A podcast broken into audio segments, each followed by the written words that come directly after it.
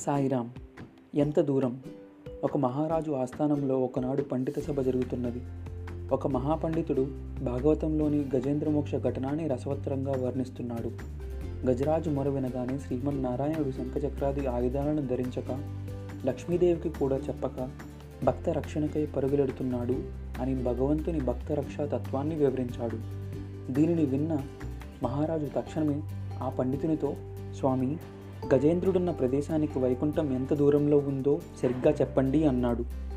ఆ పండితుడు అయోమయంతో మహారాజా శ్రీమన్నారాయణుని నివాసమైన వైకుంఠం ఎంత దూరంలో ఉన్నదో నిర్ణయించడం నా తరము కాదు. ఆ విషయాలు ఏ పుణ్యపురుషులో కానీ తెలుపలేరు. మరి ఈ సభలో ఉన్న పండితులు చెప్పగలరేమో? నేను మాత్రం చెప్పలేను అని చెంపలు వేసుకున్నాడు. ఆ సభలోని పండితులెవరూ? రాజుగారి ప్రశ్నకు సమాధానం చెప్పలేక తల వంచుకున్నారు.